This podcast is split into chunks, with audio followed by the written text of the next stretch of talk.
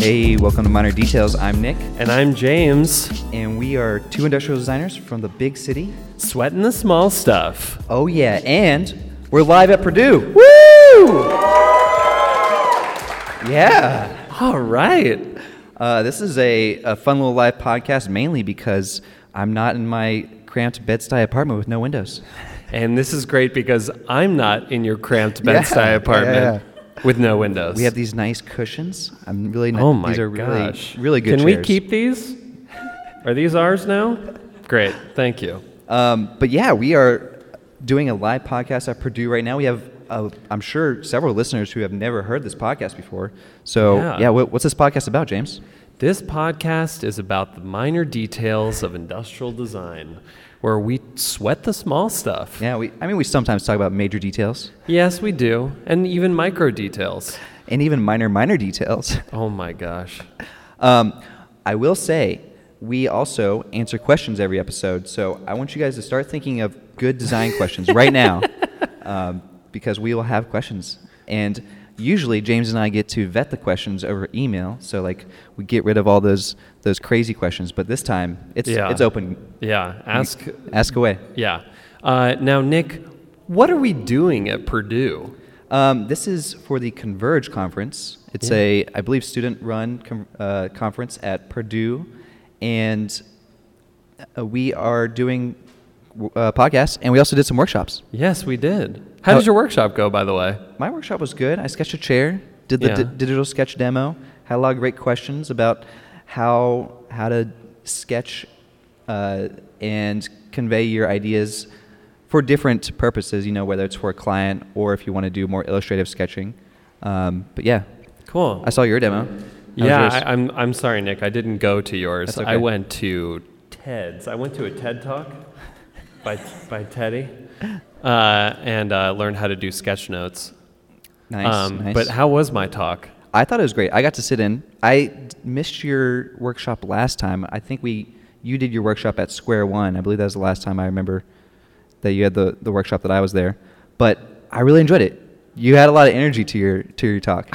you did the sketching on the go, Yeah. where you sketch with your phone and your I- finger, Yes. and that's always amazes me. Yeah, I'm working on uh, on on the big toe. That's the next. Oh, you're work- you're working yeah, to sketch with your big one. toe. Yeah, I want to do that on the subway. I don't Well- think anybody would uh, would think that was weird. I'm pretty sure you you get a video posted online with like some random guy posting sketching with their toe. I think so. But yeah, we've had had a lot of really thought provoking talks today. For sure. Um, for sure. And you know, we also uh, we're going to do this at the end, but we obviously we want to really thank Purdue and the students here for bringing us out. Yeah. Um, you guys have been uh, like great hosts, and uh, yeah, we're just like really thankful that we can do our second ever live pod. That's right. Yeah. And it's it's so much nicer with these big couches, man. Oh I got to get some of these in my apartment. Yes. Uh, So, Nick, what were we going to talk about today? Well, you know, we were talking about it today. We wanted to do something that was, you know, somewhat related to the Converge conference, and you know, we were listening to the amazing these amazing speakers in the morning, and you know, we were talking a little bit about startups and Yeah. how, you know, when you're in companies, sometimes you have, you know, maybe there's stakeholders involved, people to decide on what the design should and shouldn't be. Um, but the startup lifestyle is a little bit different. Yeah. Um, actually, on our last podcast uh, with Reed Schlegel, Reed and I talked about in-house design versus consultancy design, but we really didn't touch on startups. Yeah, you know, the thing is is that I feel like there is sort of this, you know, what's posed often to students is there's two routes and maybe maybe there's maybe there's a third in freelance, but there's two routes. You can go in-house or you can go consultancy. And I mean, when I was in school, I, this was sort of at the beginning of the startup boom. So I don't I don't remember hearing a lot about that and knowing that that was an option or you know a possible career path. But right now, as a freelance industrial designer, most of the companies that I work for are startups. Yeah, and I guess maybe we needed to kind of define a startup because, you know, what is exactly is a startup? I mean, sure, businesses start all the time, and there's big businesses that might have a more of a startup culture. But from my experience, a startup is a business that is that is just started and is growing at a rapid pace. Usually, that's Yeah. that's usually what entails a startup because a flower shop, your your mom opens a flower shop. That's not a startup, right? Yeah, it usually has to do with. I mean, there's there's uh, a lot of funding that's going behind these A lot startups. of venture capital. And lot, think- usually, usually a lot of tech. Yeah, We're in the tech startup boom. but I, I think the the thing that really made me want to talk about this topic was during. Uh, I think it was, uh, and I hope I'm not getting his name wrong. Daniel Strang. Yeah. Yeah. Uh, uh, he was talking about how how designers get in front of the CEO of a company to really to really uh, you know get it into the ear of that person to make decisions. Right. And um, I've worked at I guess four different startups at this point, and in each one of them, I've had interface you know almost daily with the CEO. Like this is this is kind of a place where you can come in as a designer and affect you know you can you can have a big effect on the culture on the culture of design um, as this company is growing from the ground up Can you disclose the startups or no? yeah of course Uh, Because I'm, I'm thinking of the ones you're thinking of, but I can't think of the fourth one. Yeah. Which ones have you so, worked uh, I've worked at the, my first in- internship was at Quirky, which if you didn't know, don't know what Quirky was, it was this sort of, uh, it was crowdsourcing ideas in a way. It was a community. People would submit ideas, and the company would decide which ideas to move forward with and then produce. Um, it was it was awesome. I mean, I, that was kind of where I realized, you know, oh my gosh, in a company like this, design does have a seat at the table. Yeah. And, you know, a substantial seat. Uh, and then, so after I worked uh, corporate for a couple years, then I worked at Peloton, I worked at Bark & Co., and now Control Labs. Right. All the same places I've worked. Because you've, you've let me in the door. Um, but yeah, I, I think that's, you know, kind of like what you're saying. It, startups are very small companies usually. Um, it depends on where you where you are in their in their growth. But because it's small, you are presenting to the CEO. You know, Yeah. you're presenting your concepts. You are presenting the actual like products, and it's interesting because not all CEOs see the same way. You know, not Right. they don't all value design in the same way. Yeah. Um, I, I think about Apple. Obviously, Steve valued design uh, tremendously, um, but we've been in scenarios where it's a little bit different, um, yeah. and it's a challenge to c- talk with these higher up executives, trying to convince them of the value of design. Do you have any like thoughts on that, like tips? Oh man. Well, I, I have a story, and I'm not going to name the company. Okay. But you know, I one of my very first presentations at this startup, I was really nervous because the CEO it has this incredible backstory. Right. And um, you know, super smart guy, and uh, you know, I was I was pretty intimidated, but. what added to that intimidation factor was the fact that while I was presenting, this guy was circling the room, like with his head down and his eyes closed, and he was walking behind me uh, as I'm as I was presenting, and I was I just was so nervous. And he would occasionally, when I would say a word, he would go, "Hmm, hmm, yeah." and I was like, I think that's a good thing. I think so. Maybe. But it was it was very it was very nerve wracking. But you just kind of have to like stick to the presentation, stick to the storytelling. And the thing about working at a startup as a designer is like you know everything is an iterative process. So even your presentation to the CEO, like there's there's going to be some hiccups in the beginning. And you'll have a second chance for sure. Yes. Well, unless you fail completely and he just fires you on spot for sure. And then you'll have to do work. That's right. As Rotimi. Our- that last- hey, last hey. Uh, yeah. I think a, a key part of your story that you just said was the storytelling aspect of your presentation. Yeah.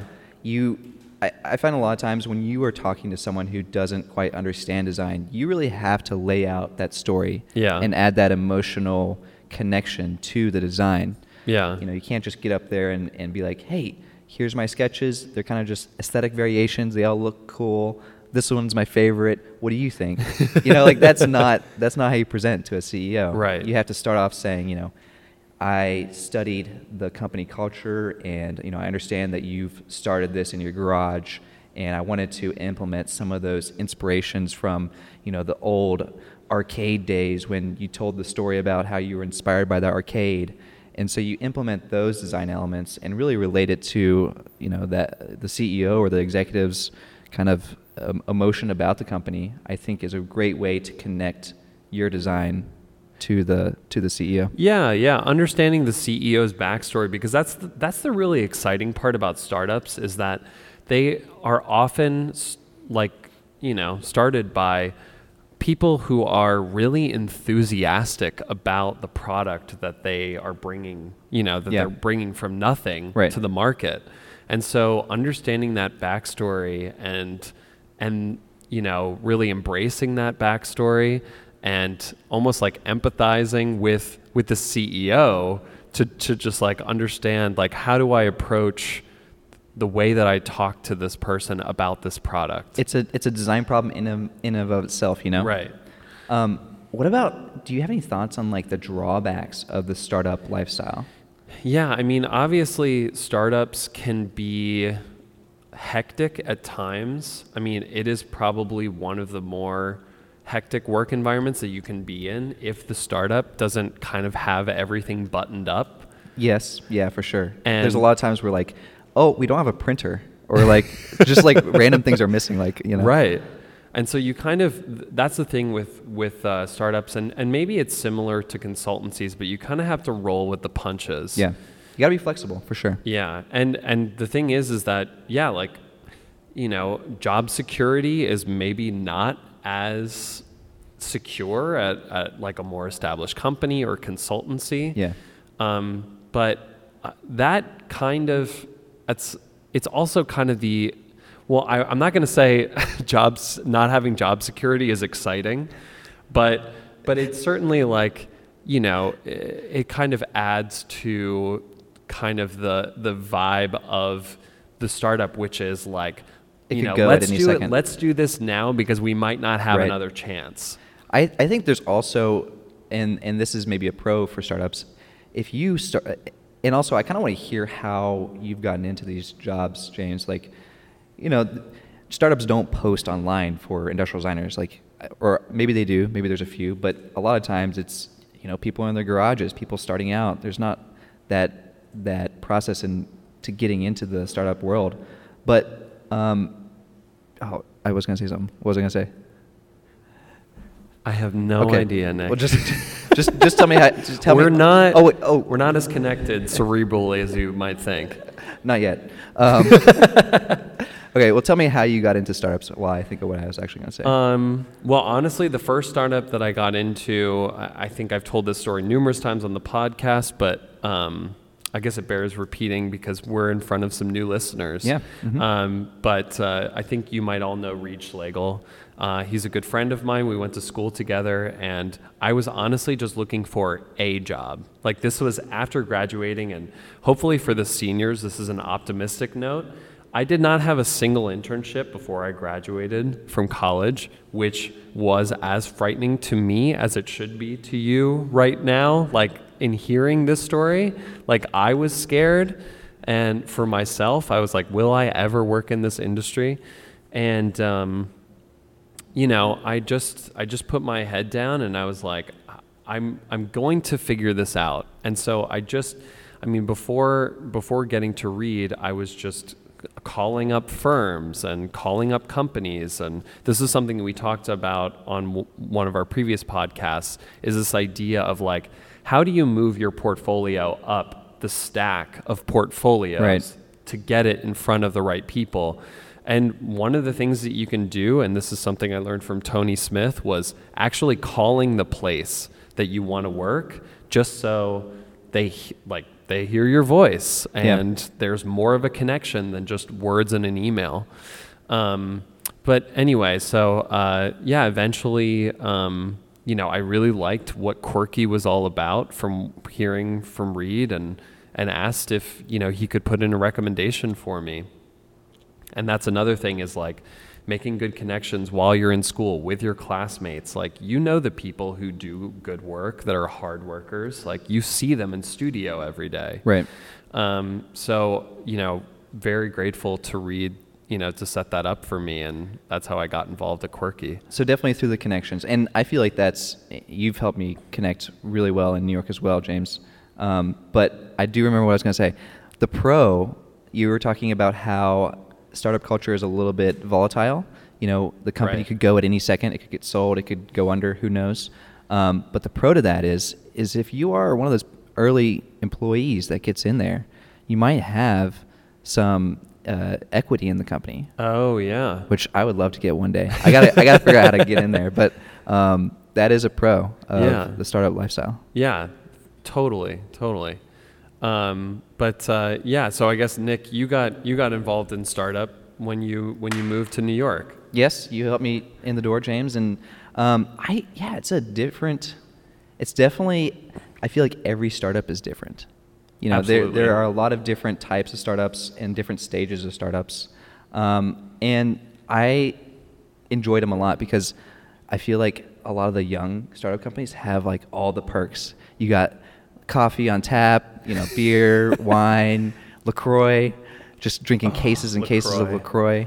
Yeah, Um, and yeah, I think kind of like what we were talking about earlier. Sometimes you have the power to make decisions that may not even be within your realm. Like Right. you can reach beyond industrial design and make some more like mechanical decisions. yeah, that that is cool. Recently, I was asked to do sort of uh, the instructions, the illustrations for the instructions for a device that we're working on, and that was that was a lot of fun. Like I, you know, I got to I got to exercise something that I wouldn't necessarily do at another job at a bigger company where they have people working on that kind of stuff, or they, you know, shop that out to somebody. I think yeah, I think startups can be a great place for people who like to wear multiple hats. Yes.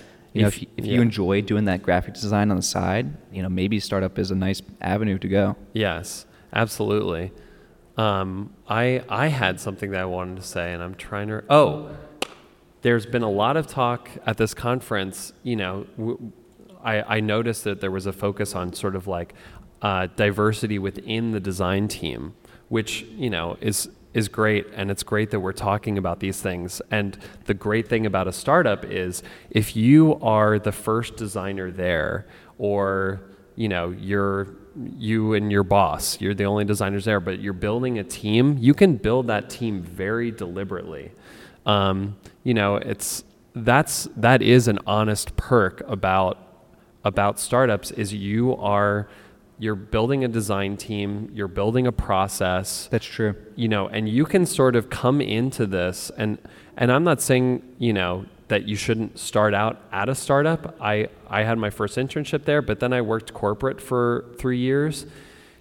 Working at a working at a startup you can come into that decision making with like oh you know here are the things that didn't work at my last job and here's what we could what we could maybe do Right. to fix that problem Yeah, yeah. I mean, I, I remember you know working at my full full time job, and yeah, there was some weird like hurdles and things that you had to get through. Like I remember you would have to, I would have to make presentations and then then give the presentation to one of the managers who would then present it to an. I didn't even get to present to the executives at my full time job. Um, but yeah, like what you're saying, when you are the first one at a startup, I mean, you get to make those processes. You get to say like, "Oh, hey, this is how we we present to the executive team," you know, or we you know we do sketches and then we do 3D renders or or whatever it is. And I think that is a valuable key to being at a startup because you can build it from the ground up. Yeah. That's cool. Yeah. No, it's uh, I I think that it needs to because it seems to be more and more of a of a thing we encounter. The whole startup thing is that I I think that this needs to be more you know talked about within the design community as like this could be a thing. I mean, I know people that have basically, you know, gone from startup to startup because that is that is another thing about startups is eventually there's like sort of an A team and maybe it transforms into a B team. Yeah. But sometimes you might work at a startup for a couple years and and once the company is more established, you decide hey, I you know I think I think I'm I'm done here because Because then it gets corporate. then it gets corporate. Yeah, you, you can't talk to the CEO anymore. Yeah. And you're, you are right. Like startups do have that life cycle of, hey, there's three people in the garage, and then there's ten people, and then eventually, you know, you get a lot of funding and investors, and then at a certain point, you got to pay back to investors. Right. And that that comes through selling to out to other companies, or you know, going to the stock market or whatever it is. Um, yeah, I I was thinking about um, the different teams and things. I have you like been on a core team that has like traveled around to different startups?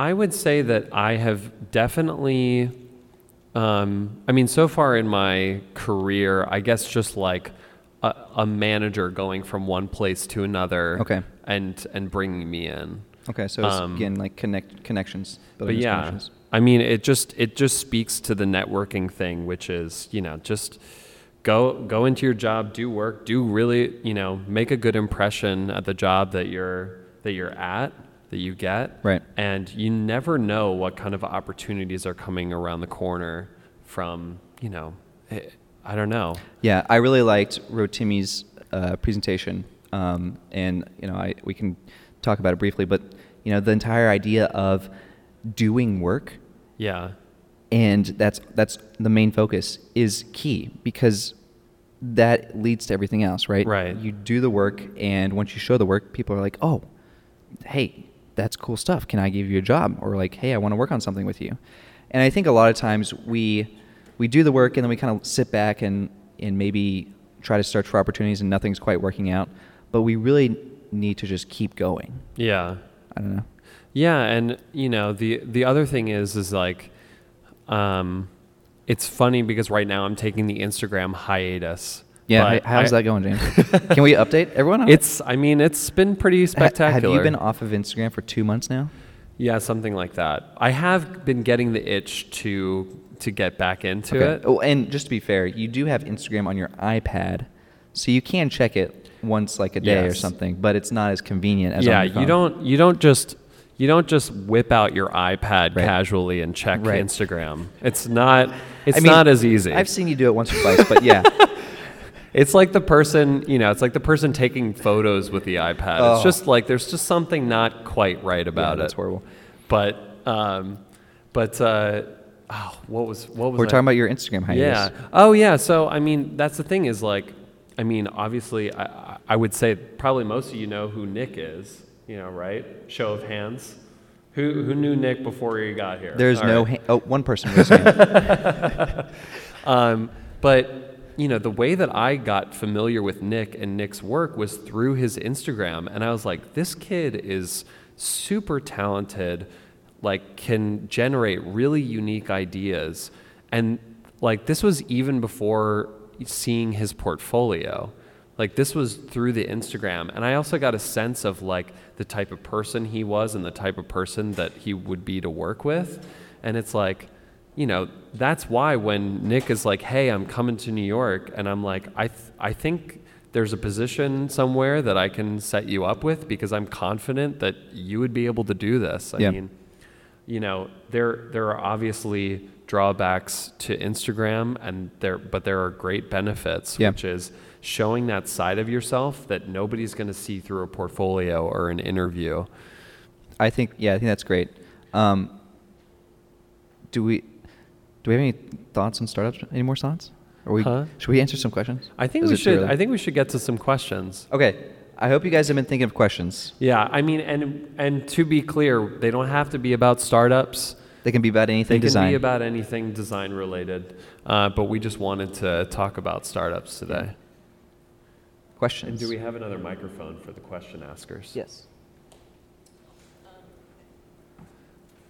Uh, so I had a little bit of experience working with startups um, in college, and one problem that I ran into a lot was it would usually fall apart um, in a very negative way, mostly because as a designer I felt like I was being confused.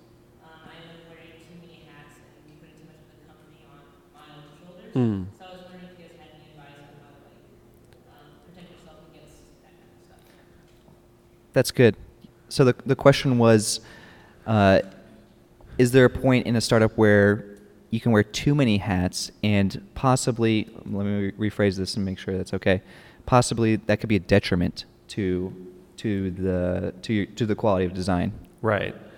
Yeah, and and I think that that's that's a situation where you know there's obviously like we were saying not every startup is made the same and some of them can have sort of like maybe a toxic kind of work environment.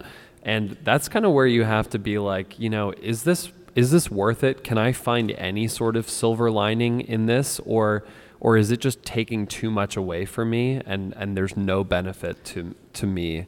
Um, in Yeah. that situation I, I do think it's very situational, but I would say I think maybe the one tip for that is if you are in the situation where you feel like you're wearing too many hats, maybe that's the time where you need to go to your manager or whoever's in charge and say, hey, you know, I, you know, can we outsource some of this work or can we can we bring another person in to help out with that? Um, because like it's it's becoming a detriment to the the quality of the product. And I think if you phrase it in a way that communicates well to you know whoever your manager is, I think there's a conversation to happen there. yeah Great question. Thank you. Thank you. More questions? Yeah. Yes. Um, so Rotimi in his presentation mentioned that um, he had a coworker that had would take like the lesser projects but make them like really cool. Do either of you have an example of a project that you were like weren't super excited about at the beginning but turned into something really cool? Oh yeah. So the question was, uh, have we ever had a project given to us that we didn't really care for and then decided to turn it into something awesome? Nick, I feel like you have a story. I have plenty of yeah. I, working in the pet industry, there have been many projects that are not exciting at all. Uh, specifically, litter boxes. I don't think anyone wants to design a litter box, um, and yeah, I. It, it's easy to get discouraged when your boss comes to you and you're like, and, and is like, hey, can you design this this little cat toy that just doesn't do anything and just lays on the ground? And you're like, oh man, but the world is just filled with plastic and what am i doing with my life? You know it's like it's like that kind of thing. Um, but specifically with my litter box project you know litter boxes aren't sexy. No one's going to go off and show a litter box in their portfolio. But you flip that around you flip that around and use it to your advantage and say what if i made a litter box so good that i'd be proud to show it off in my portfolio and so that was one of the projects I worked on was uh, I actually designed like 10 or so litter boxes. Too many litter boxes, honestly. I don't think there's enough cats in the world. There's to- not enough litter in the world. No, no, right, exactly. um, and yeah, I, I designed some litter boxes that I'm really proud of. I, I mention my volcano litter box often. If you listen to the podcast, it's like a volcano shape. It comes up, and then it's just very simple, clean and design. it kills your cat. No, it doesn't. In No. liquid hot magma. James. oh man. Um, and and yeah, it's it's one of those projects where it's like you take something that is that is not exciting, but you have the power. I always say like the person with the pen has the power. You know, Mhm. you get to design that project to be awesome. Yeah, the topic may not be the most exciting thing. You might not be doing the new, you know, Mustang or Ferrari, but hey, you still have the power to make it an amazing design. Absolutely. I want to hear if you've ever worked on a project that you were like, oh, but then turned it around. Mm. Can you think of anything? I'm I'm trying to think.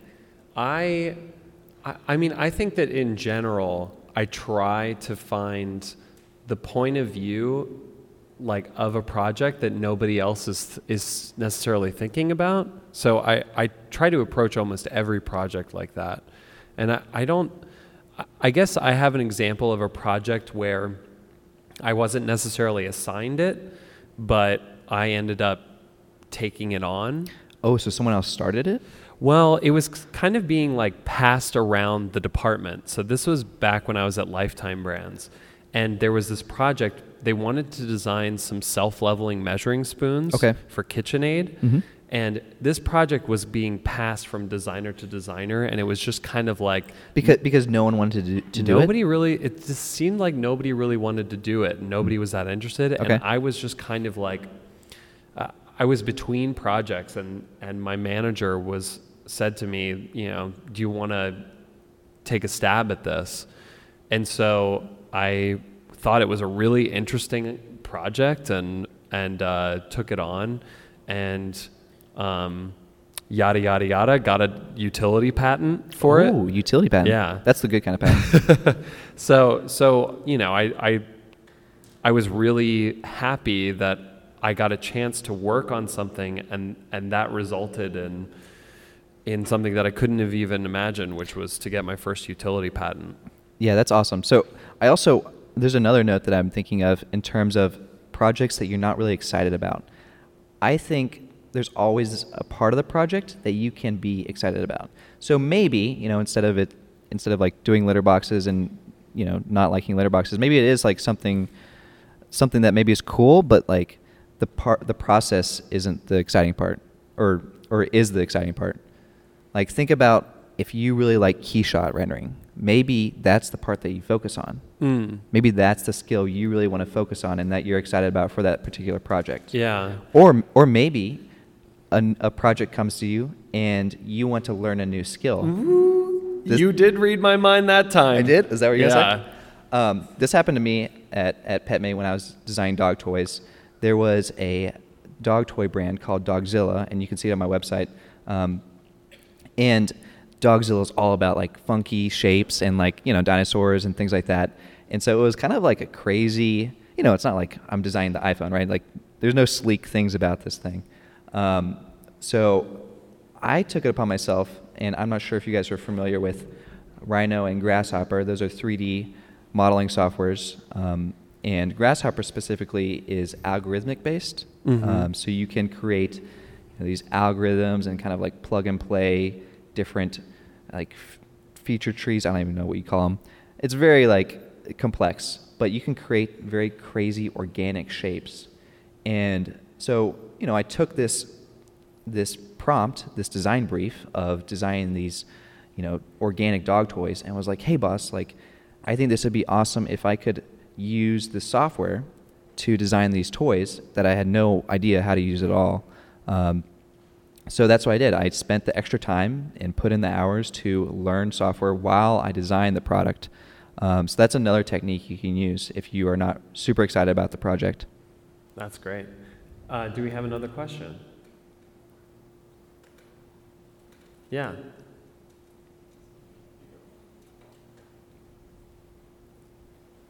Um, okay, you mentioned, uh, networking with other people like in the studios and your peers to get inter- or to get opportunities at startups. Uh, Did you guys ever get any opportunities from people outside industrial design that you networked with while you were in school? Maybe engineers or something? Or you think that's something that's worthwhile pursuing, like networking outside your major? Yeah, that's an interesting question. So the question was, uh, we mentioned networking is a key part, especially maybe possibly getting into startup culture. Networking is is important, but in school, is it beneficial to network with other students outside of design, possibly engineers or, you know, whatever major? That I never thought about that. I've never thought about I that either. Love that outside the box thinking. I mean, I went to a school that was a pure art school. We didn't have engineering, um, so I don't. I never like networked outside of that art sphere, but certainly there are people that went on to do like fibers and textiles and and projects that weren't really industrial design based that I have still kept in touch with. Mm-hmm. And it, it has, I believe it's led to a few like small projects here and there of like, oh, hey, you know, my accessory friend did a backpack and then, you know, they had a new client come in that wanted a backpack. So I sketched up some backpacks and things like that. Right. That's a, that's an interesting question. Yeah, Thoughts? I, I think um, I really think that, and I don't know how it is at Purdue, but I just remember my time at Virginia Tech thinking that, you know, it was a missed opportunity the fact that we didn't more regularly collaborate with the engineering school and with the business school. it seems like a no brainer, honestly. Yeah, Like I, if you want to like emulate the workforce, Yeah, to cultivate and to also cultivate appreciation for the different disciplines Yeah. at that age. yeah, I feel like a lot of times designers are get into the zone of like design is the most important. Right. which it's important. Yeah, I think you. I think you. but there's value in there's value in engineering and and business as well. Yeah, I think I think it's good to know know the language. I think Paul Sohi talked about this on our podcast. Was you know learning the language of of engineering to be able to talk to engineers. Yeah. Um, you know, we kind of talked about with the startup, like learning learning the language of your CEO. Right. Uh, to get decisions made. I, I wish that there had been more of that kind of collaboration early on at school. I, I will say, I believe there are schools out there that do have some sort of program like this. Yeah. I, I've definitely heard of it, and I know it's like a, a common thing, but it just it feels like when I was in school, we didn't have it at all. Right. Yeah. I don't know. But I, I think that's really interesting. And if that's an impulse that you have to go and make some of those relationships, I would say go for it. For sure. Yeah. If it's natural, go for it. Yeah. Yeah. So in my limited experience with startups, um, I've noticed that sometimes people who ask you to do something, they don't necessarily know what they're asking you to do. They know the final result that they have in their head, um, they don't know the process involved to get there. So specifically, once I was asked to do some renders, I said, sure, put it in at eight hours. Renders took me eight hours, but fixing their CAD took ten hours, and they had no idea that I was gonna have to do that. Um, have you ran into that before, and how do you sort of navigate that, maybe without coming off as like patronizing to the person who's hiring? Yeah, that's a that's an interesting question. So, kind of paraphrase that, you know, have we ever ran into a scenario where we worked with a client that maybe didn't necessarily have a like a specific deliverable or a set goal, more of just kind of an idea, and we started the project, and maybe it was a lot more than we had actually quoted for. Um, yeah, I so I've certainly made this mistake of like, oh, this is how much the project will cost, and then have gone down the rabbit hole of, oh crap, I've put way too much time into this project, and now I've made six dollars an hour. you know, like that's the equivalent. Um, but I also will say, uh, now that I've kind of learned from that, I have started to, you know, it's it's it's a process, right? Like you you slowly learn how to price yourself with these projects, and you learn kind of different different clients' needs and and what they you know what they're kind of looking for. A lot of times, all they really need is just something on the table to talk about, especially at those first beginning stages, because I feel like that's where it's the most ambiguous. You know, you have the startup guy that comes and he wants to do the Kickstarter product, and they're like, "Hey, I want to make a water bottle," and you're like, "Okay, let's make a water bottle," and it and you know they don't really know what they want until you show them a sketch. Um, and you know, there's two. There's many ways to go about it. Um, I prefer to price out my projects based on based on the, the project itself. So like one big uh, uh, price. But I've also done hourly, and that might be a better solution as well. If you want to just charge hourly and say, hey, you know, this these renders might estimate. Uh, I might estimate they they take like 10 hours. Um, and then at the 10 hour mark, you can, you can just email your client and be like, oh, hey, I actually had to edit some of the 3D models and it's going to take a little bit longer. Is that okay? You know, I think it's, it's a lot about communication. Yeah, I think it, and I think in that situation, oh, I think my mic is dead. I think in that situation, um, I think, yeah, like as as soon as you can alert your client to to the fact that um, that you're having you're going to have to do this extra work, the better. Yeah. Like you don't want to come to the end and be like, and I worked 48 more hours than I thought. Definitely don't do and that. this is how much it's going to cost. I, th- I think if you can start that communication process early, and also I, on all of my quotes, I put I put subject to change. You Ooh, know, that's like. I you know I add in that clause based on like I, I don't know because this is this is as ambiguous to me as it is to you, and Right. so I'm I'm estimating that it's going to take me this much time. Yeah. I actually have a project right now that's due on Monday that I haven't started yet, but I, I'll get to it. Um, oh God! All right, let's start the brainstorming right now. Uh, can we get a whiteboard out here? Oh, okay. be good. That'd be good. Multitask. Um, and yeah, my, my client has this vision for this kind of, it's, it's a large vision and we're just starting out and it's, there's a lot of like there's some wearable tech in there and and other other aspects of that. A lot of products, and he doesn't really know what they he wants. So I said, hey, I'm just going to start sketching up what I envision, Right. and that's just like a starting off point. But but you have to remember like make sure you log those hours. Like I met with a client for two hours. Those are billable hours. So you know make sure you add all your hours in and just make be transparent about your hours and, and how you're getting paid. Yeah. Great question. Thank you. Uh, another question? Uh, I know we discussed this a little bit earlier, but can you guys discuss some of the risks and benefits of posting some of your work online and kind of running the risk of having them plagiarized or stolen?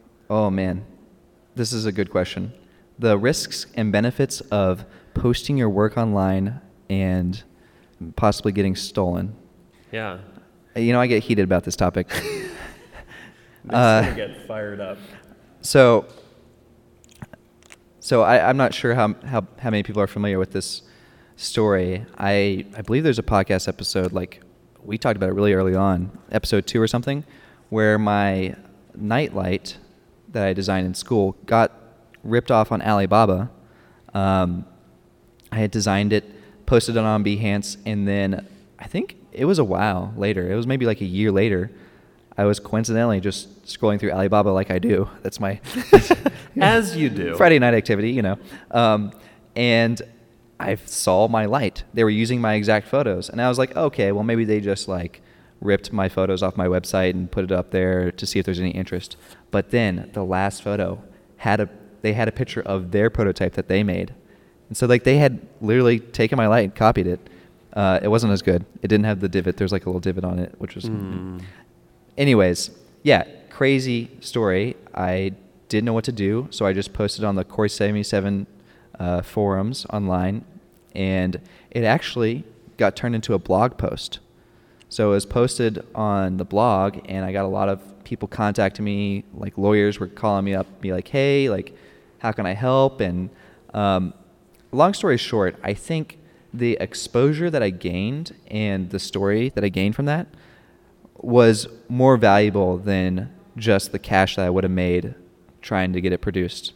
Um, and I, I'm I'm very strong on the aspect that the value of putting your projects out there greatly outweighs the risk that there's some off chance that you've created a new type of electricity and that you're gonna get it's gonna be stolen. Like that, we love our ideas. We think they're our little babies, but ideas are a dime a dozen.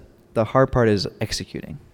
Yeah. And if someone wants to go and take your idea and execute on it, like honestly, props to them. Like they they put in the hard work. Hmm. That's sorry, I just close to my heart. Yeah, could you stop screaming, Nick? We'd all appreciate it. Um, no, but I think uh, I think it is it is a really interesting question, and and I'll just I'll just sort of um, harken back to something that I was talking about earlier, which is if Nick wasn't on Instagram posting his ideas and taking that risk, I would have never seen his work. I would And- definitely still be in Texas for yeah, sure. Yeah, and and I think that it opened a lot of doors for you know for Nick to make his way to New York and to have a reputation coming into it. Um, the the other thing is is that we're one of the magical parts about the age in which we're living in is there is you can put a lot of pressure onto a company as con- customers and as people on social media if somebody rips off a design just watch like i've seen it happen with graphic designers just watch the mob of people descend upon that company and Yeah. that and that company more often than not ends up like bowing to the Right. demands The because like they social- don't want social media- press Yeah, social media shaming is like a new yeah a new a whole new like monster. a whole new world Yeah. yeah um, and and so i think that you know that could very well happen if if somebody rips off the great part about it is if somebody rips off your design and starts producing it yeah they did all that work and then your design gets made and I can you- buy one. if you play your cards right you could get royalties on that design Yeah, I don't. Yeah, I mean that scenario, that might be hard. But I, I, I do want to say one thing that I did change after my lamp got knocked off, and I specifically on a lot of my projects that are like self-produced. Um, like I, I produced a mirror, uh, a bend mirror for a, my brand called Almost Object, um, and the moment I released it was also the moment that you could buy it. So that was the mistake I made with the lamp. Is that once I put my lamp online, no one could buy it, but there was a high demand for it. I feel like if people could have bought it right then and there, no one would have knocked it off because oh, like it's already being sold. I'm not going to try to like take some of the profits from that. Yeah. But when you can't buy it, that's the Yeah. it's a it's a tough thing. I just definitely still believe that the value is putting your work out there, Right. Especially as a student. Yeah. Uh, do we have any other questions? Yeah. Um, you guys just hit on this in your last question, or your last question you answered, but you talked about the difference in curating your social media and how that like Nick and so on and so forth versus your portfolio where you can't really be as personal with it. How do you guys recommend curating a portfolio versus your online profiles to show who you are as a person, show who you are as a designer? What what is important to you? That's a great question. Right. And and the question was how do we curate our online presence most likely on Instagram but other platforms and and kind of juxtapose juxtaposition that with our portfolios themselves. Yeah. Nick, I feel like you're the you're the portfolio king. I the portfolio king. I I mean, I'm I'm a big fan of websites. I I like my website portfolio. I think it just looks a lot more professional than a PDF portfolio. Um, and I, I would hope that every company that I sent my portfolio to would be in you know 2019 and not have to like print out a PDF. I don't really. I'm a big fan of websites. Um, every company is different, but that's what I like. And you know, how do I show my personality through my website as opposed to my Instagram? You know, I would say it's definitely evolved, specifically now that I'm more independent as a designer and not necessarily looking for a full time job. Um, I know a lot of people do split up their Instagram from student work to their personal life, like have two separate profiles. I've always just had one profile, mainly because design is my life, and that's all I can, all I do and think about. Um, and and yeah, I, there's definitely like the whole Instagram thing. I think is there's a lot of pressure to post, and there is a, a lot of anxiety about like, oh, well, people like my work and things like that. I've always framed it as Instagram is a place for me to experiment and try new things. And if someone doesn't like it, okay, like you know, you have to get past that, um, and don't worry about that part. the The best part about it is that it's a place where I learned something. It's a place where I tried a new technique and posted about it. And sometimes that pays off, like the VR sketching, and sometimes it doesn't. Like I did a lot of woodworking in Texas, and like I don't do that. Well, I also don't have a lot of woodworking tools anymore, but Right. I don't know. Yeah, I think I think your portfolio is is definitely the place to put your best foot forward. Like what what is what does your best look like? Your best storytelling, your best sketching, your best model making and definitely if you're putting something out there for an employer to see, portfolio is what you should do. yeah. Like I would never send a, an employer my Instagram, but my Instagram is connected to my website. Yeah. So if they dug deep, they could find it if they wanted. Yeah. But it's not the focus, right? Yeah, but I, I would say for for curating Instagram, I mean, I don't know about you, Nick, but I, I can't say that I ever really had a deliberate plan about the way that I was trying to curate. It it just kind of it just kind of emerged over time. Yeah. Like what made sense for me was like that was an iterative process of of posting and just like you know and and, and yeah just like what do i want to post what do i want to focus in on I kind of um, like that because it's like a timeline of your life. right Like when you scroll back all the way back down, it's like, oh, you know, I'm posting pictures of like me camping and like just doing like fun things. yeah so Yeah, that's a great question. Hopefully that was helpful. yeah did we answer the question Okay. I felt like it was kind of answered. I don't know if I, I it was, yeah. Any more questions? any more questions oh yeah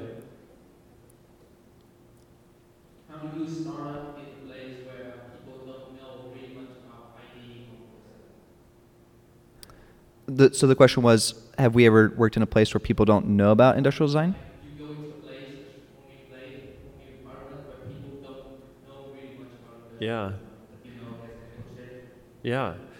I think, well, okay, so I, I've seen this happen. I've, s- I've gone into places where there's, it's, they've just started a hardware team, they've just started industrial design, and there is, there is a presentation to the company. This is industrial design Oh, that's funny. which is like it's kind of amazing and kind of great because because like I have found more often than not when you start talking about industrial design to people who who have never experienced it before, their eyes light up and they get super excited and They're they like, just want to like you know ask you a bunch of questions about it. And it is it is just like it's you you can kind of work to bring that understanding to the company that you're working at. Yeah, I think that's that's a good advice. Do a Yeah. presentation. Yeah, do a presentation and uh, don't hold back. Yeah.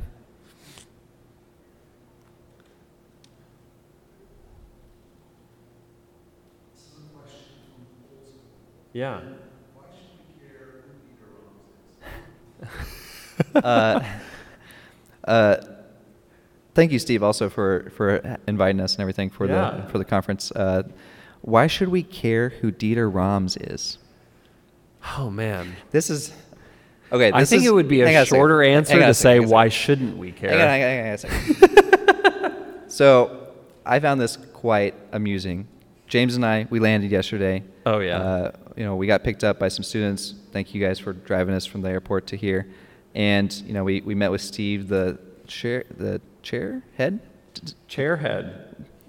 uh, the the man, the man, the man in charge of IDSA program at Purdue, and you know, uh, not necessarily understanding all the the new Instagram technology and all that. You know, had to had to research us to make sure that we were legit, and said like, oh hey, yeah, I saw some YouTube. Are you guys YouTubers? Found some YouTube videos. Yeah. Um, so it's like it's funny to think about.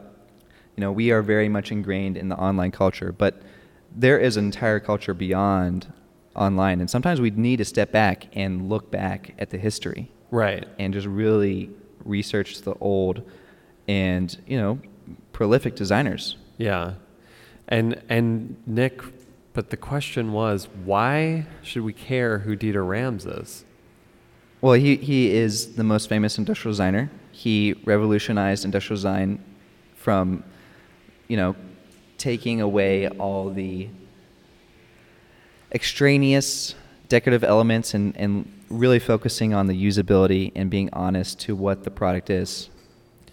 Yeah, he really boiled the products down to the essence and used the materials in an honest way. Yeah. And and in a way, during the time that he was was coming up, um, and you know started at Braun. I mean, this was po- post-war Germany, and so Germany had a huge PR, you know, th- scandal on their hands. Yeah, How how do we reframe? And how do you how do you rebrand? How do we rebrand German, Yeah. Germany? And I would say that Dieter Rams and Braun was a part of that Mhm. and a part of bringing quality design and emerging technologies into the hands of people.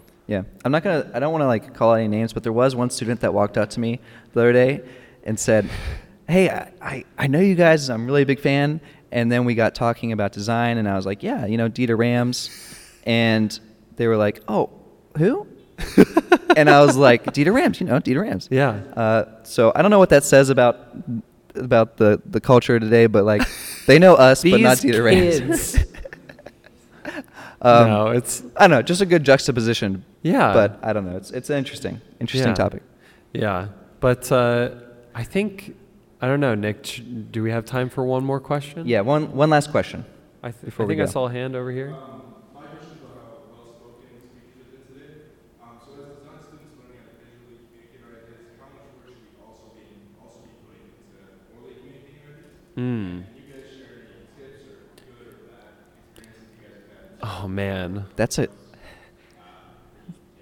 Yeah. That that is a great question. The the question was, you know, we put so much effort into visually communicating our ideas, but we forget about talking about our ideas.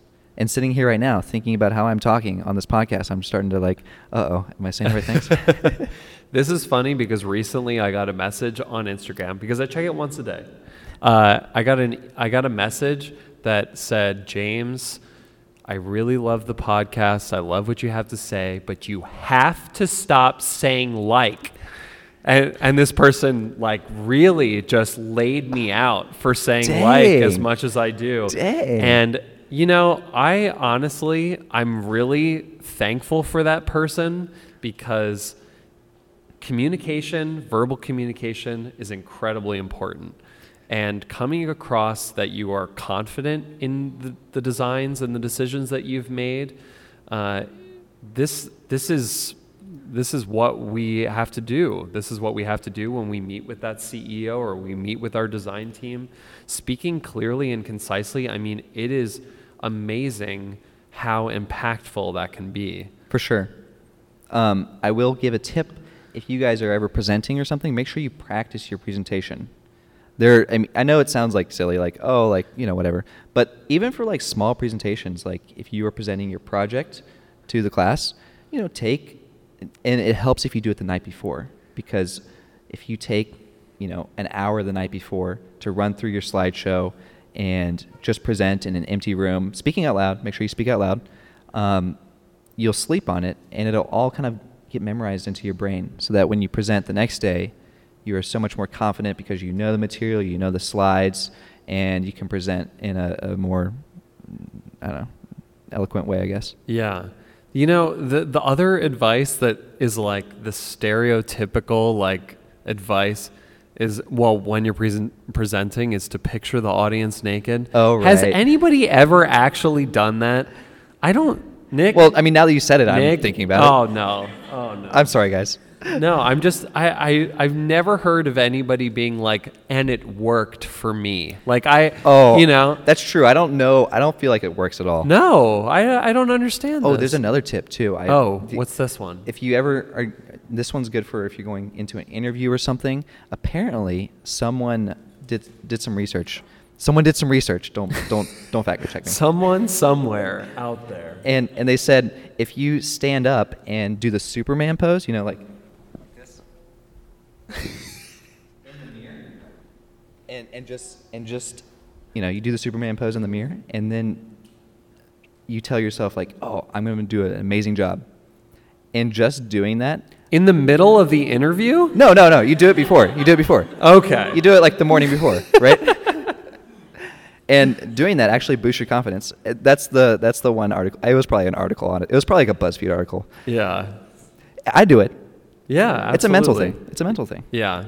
But um, I think that's all the time we have for today for questions. We want to thank you all for the questions that you had. Yes. Uh, and we, we really want to give a special shout out to uh, the students that made this conference possible. Yeah, thank and you so guys. can we give them a round of applause and have them stand up and be recognized like AJ and Hannah and Jack and and Malika and I mean this this was awesome and we really and I also to Franz and Simon for picking us up at the Right, airport. right. Hey, here's a networking tip. If you have the opportunity to go pick up a professional at the airport, do it. Networking. Yeah.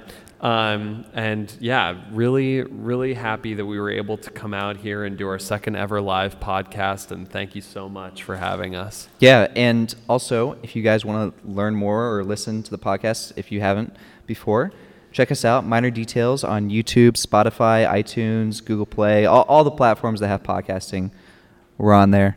Give, Yeah. it, give us a like and Yeah, subscribe. like, subscribe, comment. We also have a Discord. Oh yes, a Discord because you know we're just two guys sitting up here chatting. Yes. So we we have some answers. They not be, they might not be the right answers. They might not even be good answers, but we want to we we love interacting with our audience and hearing their perspectives on things. Yeah, so the Discord is basically like a an open chat. Yes. Um, so we've got about 200 people in there now. So I think so. Yeah, come on in there and share your work, share your ideas. I I'm continue I'm the always. I'm always on the Discord and I also post like some of my like personal projects that I'm working on. Yeah. That that doesn't even get to post to Instagram. It's just like some fun stuff I'm doing. Those are called Discord yeah. So if you perks. Discord perks. Yeah. Um, but of course, you can find everything on minordetailspodcast.com. If you have an email, uh, a question, you can email to minordetailspodcast at gmail.com. And and yeah, what else? We got anything and else? the voicemail. Oh, we have a voicemail, Google voicemail. Um, on our other podcasts, we do a voicemail recording where we listen to people who ask questions. Yeah, so Um, you call in, you leave a question, voicemail, and we'll play it on the podcast. Almost guaranteed that you will get played because we only get one voicemail a week. Yep, yep. Yeah, so Um, but yeah, thank you guys for coming out um, and listening. yes, thank you. Peace out. Later.